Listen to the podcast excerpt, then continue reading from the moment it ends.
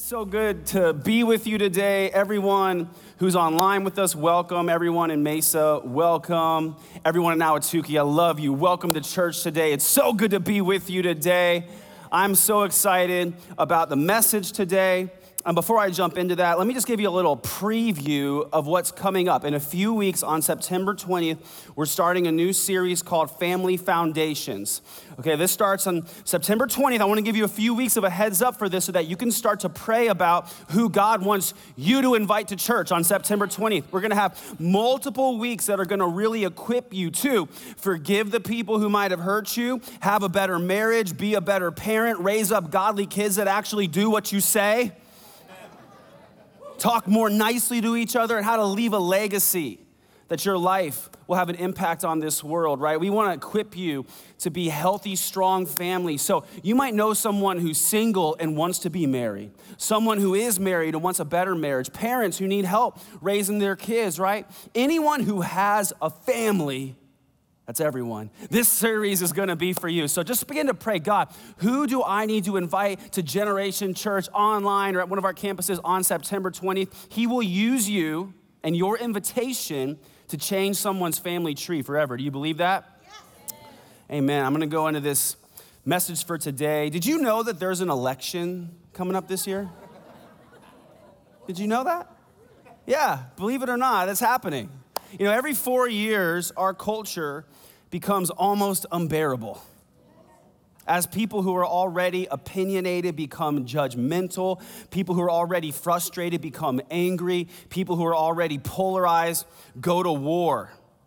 Our passions get stoked up into a fiery furrow. And every election cycle, the internet, which is already barely tolerable as it is, becomes a hot, stinky dumpster fire of name calling and disrespect, relationships destroyed, and anxiety and panic. And I'm not even talking about just unbelievers, I'm talking about a lot of Christians I know. Fortunately, that's not as much of a problem for you because you just went through 20 days of fasting and prayer. So God has prepared your heart to enter this season and also for this message. I want to prepare your soul for this election season and give you a biblical framework to approach voting as a Christian. So, the title of this message is Saturation of Church and State. Saturation of church and state. Now, before anyone starts hyperventilating, I'm not going to tell you who to vote for, okay? So you can relax, but I do promise to offend everyone equally today. So I'll just give you a heads up because this is a little bit of a challenging message for some of us. I'm gonna start out challenging you, and it's gonna make some of you a little uncomfortable, but then we're going to come to a place of encouragement, all right? So stick with me to the end. You've probably heard of the phrase separation of church and state. And some people mistakenly believe that that means that the church, the people of God, our faith, are supposed to be removed from the public sector, from society, or from the government uh, that we are a part of, right? Uh, and that was not the way it is. This phrase, separation of church and state, was always meant to protect the church from government interference, not keep the church out of the government. So, quick history lesson the First Amendment says Congress shall make no law respecting an establishment of religion or prohibiting the free exercise thereof. What does that mean? It means the government shall not establish an official religion of the state or interfere with your ability to worship God as you see fit. This does not mean that Christians need to keep faith out of politics. We can't. Our faith should saturate how we see politics. Matthew 6:33 says, "But seek first his kingdom and his righteousness, and all these things will be given to you as well. So Jesus said, We're supposed to pray, Lord, your kingdom come, your will be done on earth as it is in heaven. That means not only should we pray, but we should work to do whatever we can to make earth look as much like heaven as possible. We need to pray and work to create a society that is as pleasing to God as we can help. So, our faith in God and trust in His Word should saturate every part of our lives, how we work and play and live and vote. So maybe as a Christian, you're wondering how your faith should affect your vote. That's an important thing to think about. You probably have some issues that you're passionate about, and some of you have some issues. But if we seek first his kingdom, like this scripture says, what does that mean? That means that God's issues are always more important than our issues. And the longer I walk with Christ, this becomes true. God's issues are my issues. That's what happens as I walk with Jesus. I become more like Jesus, and his issues become my issues. How many of you know that's true, right? Before you were a Christian, you had things you cared about, but the longer you knew the Lord, the more you read His Word, the more that your eyes were open to the truth, the more your passions started to change and come into alignment with God's passions. The thing is, you have to read the Word of God to figure out what His issues are. So, can I just have everyone's permission to make you a little uncomfortable for a few minutes? Yes, I got two or three witnesses. It's confirmed. All right. All right. So think about a couple of the issues that people are passionate about, like economic policy. The Bible doesn't lay out a economic policy for a country or a state, but God does give us principles for how to handle money. He says put God first, save, spend less than you make, trust God to provide, enjoy what you have, be generous, right? Now, if you apply those principles to any organization, your family, your business, your church, or your country, you're gonna be blessed because you're applying godly principles, right?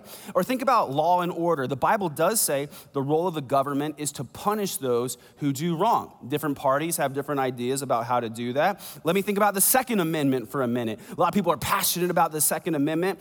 And the Bible does imply that it's okay for a Christian to defend innocent life. Self defense is okay. But honestly, the Bible has nothing to say about our right to bear arms. So that might be an important issue, but it's not as important as other issues. I heard one pastor said, "I am pro gun control." Yeah. I have guns and if you try to hurt my family, I will use them to control you. Okay. Think about welfare. The Bible says that we should care for the fatherless, the widow, the immigrant, and the poor. Now, I think both parties, our major parties, want to do that, but they have different ideas about how to do that. Some think the government should do more, some think the church should do more. When you think about the rights of the oppressed, like women and children, right? Um, there were basically no equal rights until Jesus came along.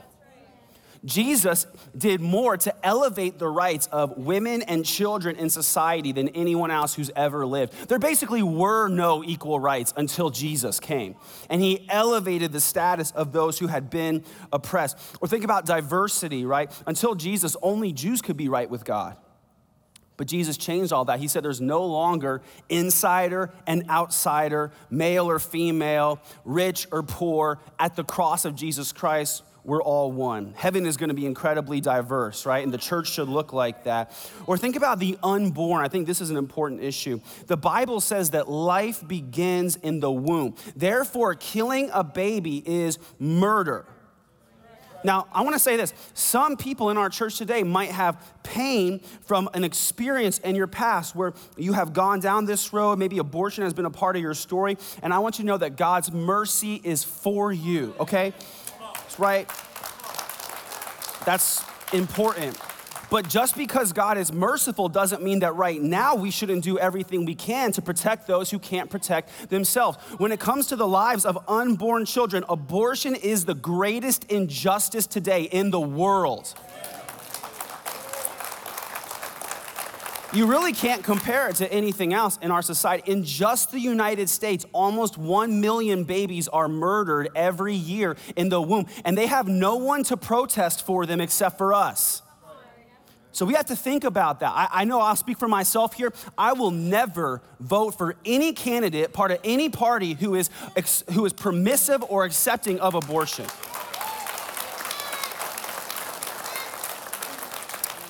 Or let me say this about the family unit. The Bible describes the recipe for a healthy family unit that a man and a woman would get married, have kids, raise their kids together to know the Lord. Now, that's not always the way it works out in reality, but that is the best way.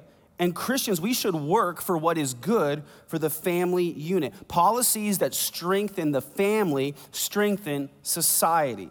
So, how do you vote these issues? That's the question, right? Well, you're gonna have to read God's word you're gonna have to pray. You're gonna have to ask the Holy Spirit for wisdom. And remember, the more you walk with Jesus, the more his issues become your issues. Now, as we go into this election season, there's to be more tension and anger in society and polarization. So, I want to give you some words of wisdom to prepare your heart and soul for this election cycle, okay? Here's the first thing don't lose your honor. Don't lose your honor. Let me explain this. Throughout history, think about how congressmen on both sides of the aisle, even in the middle of the most heated debates and partisan disagreements, they addressed each other with respect and honor. Even congressmen who are political enemies will talk about each other like this. They'll say, My friends from the great state of Arizona, my esteemed colleague, the distinguished gentleman. I would like to be known as the distinguished gentleman. Now, think about how different that is and how it compares to the way that we often talk about politicians and candidates and civil leaders. Oh, it's about to get convicting up in here. Here's how we talk, right? It would be like Trump this and Biden that and Clinton is this and Obama is that and Republicans are this and Democrats are that. And man, that guy's a snake. That guy's not my president. If he wins, I'm moving to Canada. This year, Canada won't take any of us. Now, in recent weeks, we've talked about how the Bible is God's word and it's true and we stand on. Are you ready for a test to see if you actually believe that? Here we go. Romans 13, verse 1, it says this Remember this everyone must submit to governing authorities, for all authority comes from God. And those in positions of authority have been placed there by God. So anyone who rebels against authority is rebelling against what God has instituted, and they will be punished. For the authorities do not strike fear in people who are doing right, but in those who are doing wrong. Would you like to live without fear of the authorities? Do what is right, and they will honor you. The authorities are God's servant sent for your good. But if you're doing wrong, of course you should be afraid, for they have the power to punish you. They are God's servants sent for the very purpose of punishing those who do what is wrong. So you must submit to them, not only to avoid punishment, but also to keep a clear conscience. What does that passage say? It says, God appoints all authority figures. Throughout history, presidents, emperors, dictators, governors, pastors, teachers, police, parents, even your boss has been appointed in your life by God. And rebelling against authority is rebelling against God. Now, some people will struggle with this. I know I struggle with this still today. In recent months, I have found myself repenting before God because He has convicted me that I haven't always been honoring towards authority figures. I'll find myself getting frustrated and thinking critical thoughts and tweeting at people, and then the Holy Spirit convicts me and says, That's not right. And I think this is something that we all have to wrestle with. We'll read a passage like this, and, and our, our heart will go, well, But surely that can't be right. God must not expect me to honor bad, abusive authority figures, right? But think about who wrote this passage. The Apostle Paul wrote this. He was arrested and tortured and killed by the Roman government. And yet he is saying, submit to authority out of submission to God. But, but sometimes, Pastor Ryan, they're not fair and they do things that aren't fair and they, they don't respect my rights. 1 Peter 2.19 says, For God is pleased with you, you when you do what you know is right and patiently endure unfair treatment. That's in the Bible, you guys. Peter wrote this, who was also killed by authority figures. So believe it or not, God wants us to honor and respect authority even when we don't like what they do or say. And it could be, based on the example of Scripture, that God might even use the unfair treatment of authority in your life to carry out His purpose in your life. Think about Joseph, right, who was sold into slavery. Most of us haven't been treated as unfairly as that. Sold into slavery, he was a, a, slave in the house of Potiphar, and yet he honored Potiphar. He went to prison, he was falsely imprisoned, and he honored the head jailer. And God raised him up into a position of authority in the nation of Egypt, and he honored Pharaoh. While serving under Potiphar and Pharaoh, he learned how to manage a household and how to manage a kingdom. God elevated and honored Joseph because Joseph honored authority. I think about the example of Shadrach, Meshach, and Abednego when King Nebuchadnezzar he ordered everyone to bow down and worship an idol. And they couldn't do that because the time that we are allowed to not obey authority is when they clearly command us to sin, to sin and break God's laws. That's when you don't have to obey authority. But they still showed the king honor. Let me show you from Daniel chapter 3. It says this Shadrach, Meshach, and Abednego replied, O Nebuchadnezzar, we do not need to defend ourselves before you. If we are thrown into the blazing furnace, the God whom we serve is able to save us. He will rescue us from your power, your majesty. But even if he doesn't, we want to make it clear to you, your majesty, that we will never serve your gods or worship the gold statue you have set up. Notice how they talked to him. They didn't curse him out or flip him the bird. They addressed him with honor and respect. Your majesty, we can't obey you because you've told us to do something that violates God's laws. Your majesty. But we can't do it. They spoke with respect.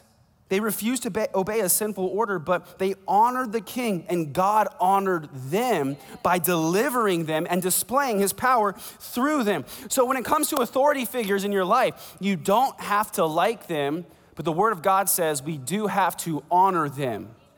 1 Peter 2:17 says, "Show proper respect to everyone. Love the family of believers. Fear God. Honor the emperor." Fear God. That means to have respect for God and fear the consequences of breaking his laws. Like, I know my dad loves me, but when I was growing up, as much as he loved me and he was affectionate towards me and forgiving of my mistakes, there were times I was afraid to break his laws. Like, how many of you ever said that? Like, my dad's gonna kill me. Like, I knew he loved me, but I had a healthy fear of my dad. And we should have a healthy fear of breaking God's laws. What, what, what, does that talk? We should honor those in authority over our lives. Honor the emperor. We don't have an emperor, but we should honor our leaders. There are a lot of Christians who struggle with this.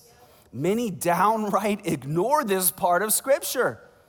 I'm speaking a word of conviction right now. People who say, I'll respect authority, sure, as long as they say what I like and tell me to do things that I agree with. I'll, I'll respect him as long as this as long as it's something that I want to do and approve of, right? And that is not honor or submission. That is rebellion. It doesn't matter if you like the person, God calls you to honor the position. So, how do we honor them? We honor them in what we say and in what we do, the way that we talk about them and the way that we respond to what they tell us to do. Okay, so let me just challenge you in this. I believe that as Christians, followers of Jesus, we should speak about all leaders with respect.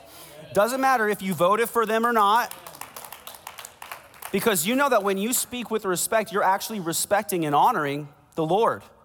So, man, I think it should be President Obama, President Clinton, President Trump, Vice President Biden. Speak with respect. It's pastor, it's officer, right? When I met with the mayor last year uh, of Mesa, I addressed him as mayor right? It's sir, it's Mr. or ma'am, right? As Christians, we should talk about our governing leaders with so much respect that people can't tell whether or not you voted for them, right? Because remember, those who rebel against authority rebel against what God has instituted. And the reason I'm telling you this is that when we dishonor authority, we dishonor God and we lose our honor. It says in 1 Samuel 2:30, "Now declares the Lord, far be it from me, those who honor me, I will honor, but those who despise me will be disdained." Do you want to be honored by God or disdained by God? You can have a big impact on this by the way that you choose to uphold his commandments. And one of them is to honor authority. I think about King David, one of the most famous uh, kings in the history of God's people. He was famous for honoring authority. He honored King Saul, even though Saul tried to kill him. He respected him as God's appointed leader. But then David's son, Absalom, dishonored his father, the king. He stood at the city gates and talked trash about his own dad, about how he could do a better job. David was honored because he was a man of honor. Absalom was killed because he was not a man of honor, he was a rebel. And I don't want any of us to lose the honor that God wants to show us. So, man, we got to think about this. If I've been in a pattern of dishonoring authority with my mouth or with my actions, I need to repent. I know I've had to repent, and maybe, maybe this could apply to some other people in our church today. The, the good thing is that the Lord's correction is a blessing. He is merciful and patient with us because let's be honest, none of us do this perfectly. Fortunately, He's patient, but if we don't respond to His correction, eventually we will reap what we sow. So, man, if you sow seeds of honor, God is gonna honor you. If you sow seeds of dishonor, it's not going to go well for you. Next time you are tempted to badmouth a leader in a position of authority, check yourself. Let the Holy Spirit remind you don't do it. Don't lose your honor. Here's the next thing don't lose your witness. Don't lose your witness. Sometimes in our zeal, our passion, to get a certain candidate elected, we start going down a path that's not right of name calling, guilt tripping, yelling at people, whether with our mouth or with our fingers in all caps, demonizing people who disagree with us. We can get so focused on being right that we forget to be loving. Jesus was always right and always loving. So if we misrepresent him to the world, we can lose our witness for Christ. In Philippians 1:27 it says, "Above all, you must live as citizens of heaven, conducting yourselves in a manner worthy of the good news about Christ." Then, whether I come and see you again or only hear about you, I will know that you are standing together with one spirit and one purpose, fighting together for the faith, which is the good news. Man, it's okay to fight as long as you're fighting for the faith. During election season, right, we got to be careful that our opinions don't become judgments, that our frustrations don't become anger, and that the polarization in our society doesn't become a war. Sometimes we can get sucked into that war, right? We can start fighting the very people that God's called us to love when we should be fighting for the faith as the scripture says. So, what does that mean? It's okay to talk about the candidate you support. It's okay to, to post or share your political opinions, but I want to challenge you. Let's remember this, right? Despite the issues that we might have, the most important issue to Jesus is people. You can get fired up about an issue, but if you're angry and judgmental and hostile, you could end up driving away the people who God has put in your life to reach. I have to ask myself sometimes when I want to share or comment or post does the world really need my commentary? this is a question for all of us to ask, right? Let me just be real for a second. Truthfully, the people who already agree with me don't need it. And the people who don't agree with me probably won't listen to it. And I know a lot of us are like, well, I just want to make a difference. The thing is, you might make the wrong kind of difference if you're not careful about how you talk, right, your candidate could win the election while you lose relationships with the very people Jesus wants you to reach. I want you to hear me when I say this. Who you represent to the world is more important than who represents you in government. You represent Jesus to this world. And it is important for you to vote. We have neutral voter registration tables in both of our lobbies today, okay? But remember this nobody gets into power without God's knowledge. And He is going to use whoever it is for good for the good of those who love him and are called according to his purpose. So, in all things, you can be passionate about your candidate and your issues and your positions, right? But in all things, conduct yourself in a manner worthy of the gospel so that when the election is over, your mission field hasn't been burned to the ground.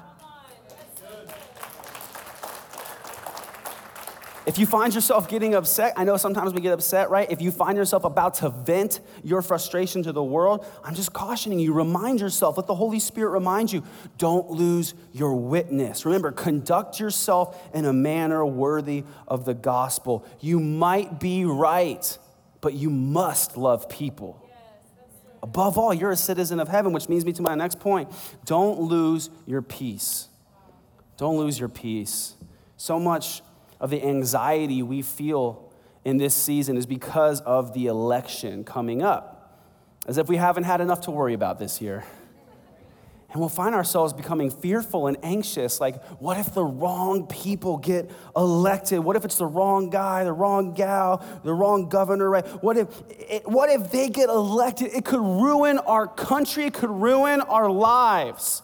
But remember, we, we read all authority is appointed by God, it comes from God. All those in positions of authority have been placed there by God. So let's say that things don't go according to your plan. You don't have to worry because that means everything is going according to God's plan. Sometimes we get right, we get worried. Like, man, if the wrong person gets elected, we're all doomed, right? Because that guy's not a good person. So, what are we gonna do? But throughout history, there are countless examples of God working through even wicked rulers to carry out his plan.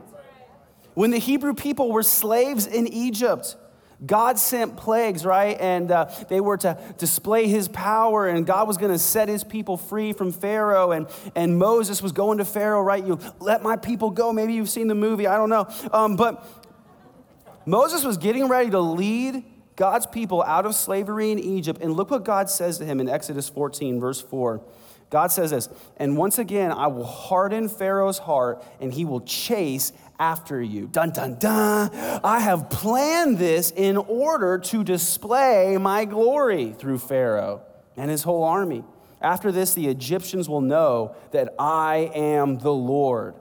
Right? This is a rare situation where God told Moses up front Pharaoh is going to come after you. Pharaoh is not a good guy. He has a track record of trying to murder Hebrew babies. He oppressed God's people, forcing them into manual labor.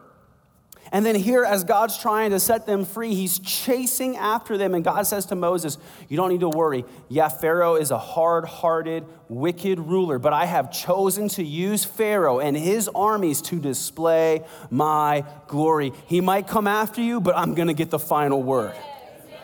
God can work through even wicked rulers. He will get the glory. Or I think about in the second century after, after Jesus, right? Christians were being slaughtered by the authorities. And an early church father, Tertullian, he said, The blood of the martyrs is the seed of the church. God was using even this terrible persecution to spread the name of Jesus like wildfire. That means no matter how bad it looks on paper, we can have peace.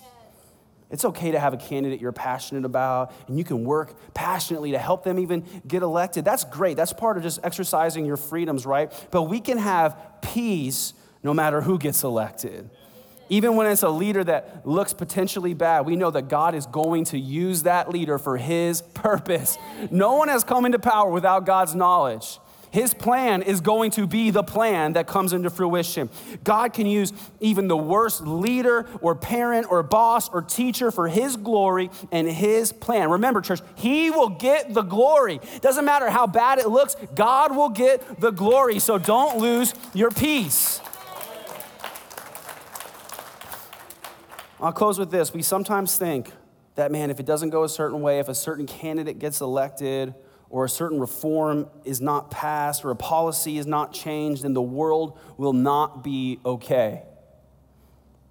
So when things don't go the way we want them to, we can get anxious. It can shake us. I just want to encourage you if you find yourself feeling anxious and afraid in these coming months, it could be because your hope is anchored to the wrong person, the wrong organization. Remember this our hope is not anchored to a candidate, but to a king.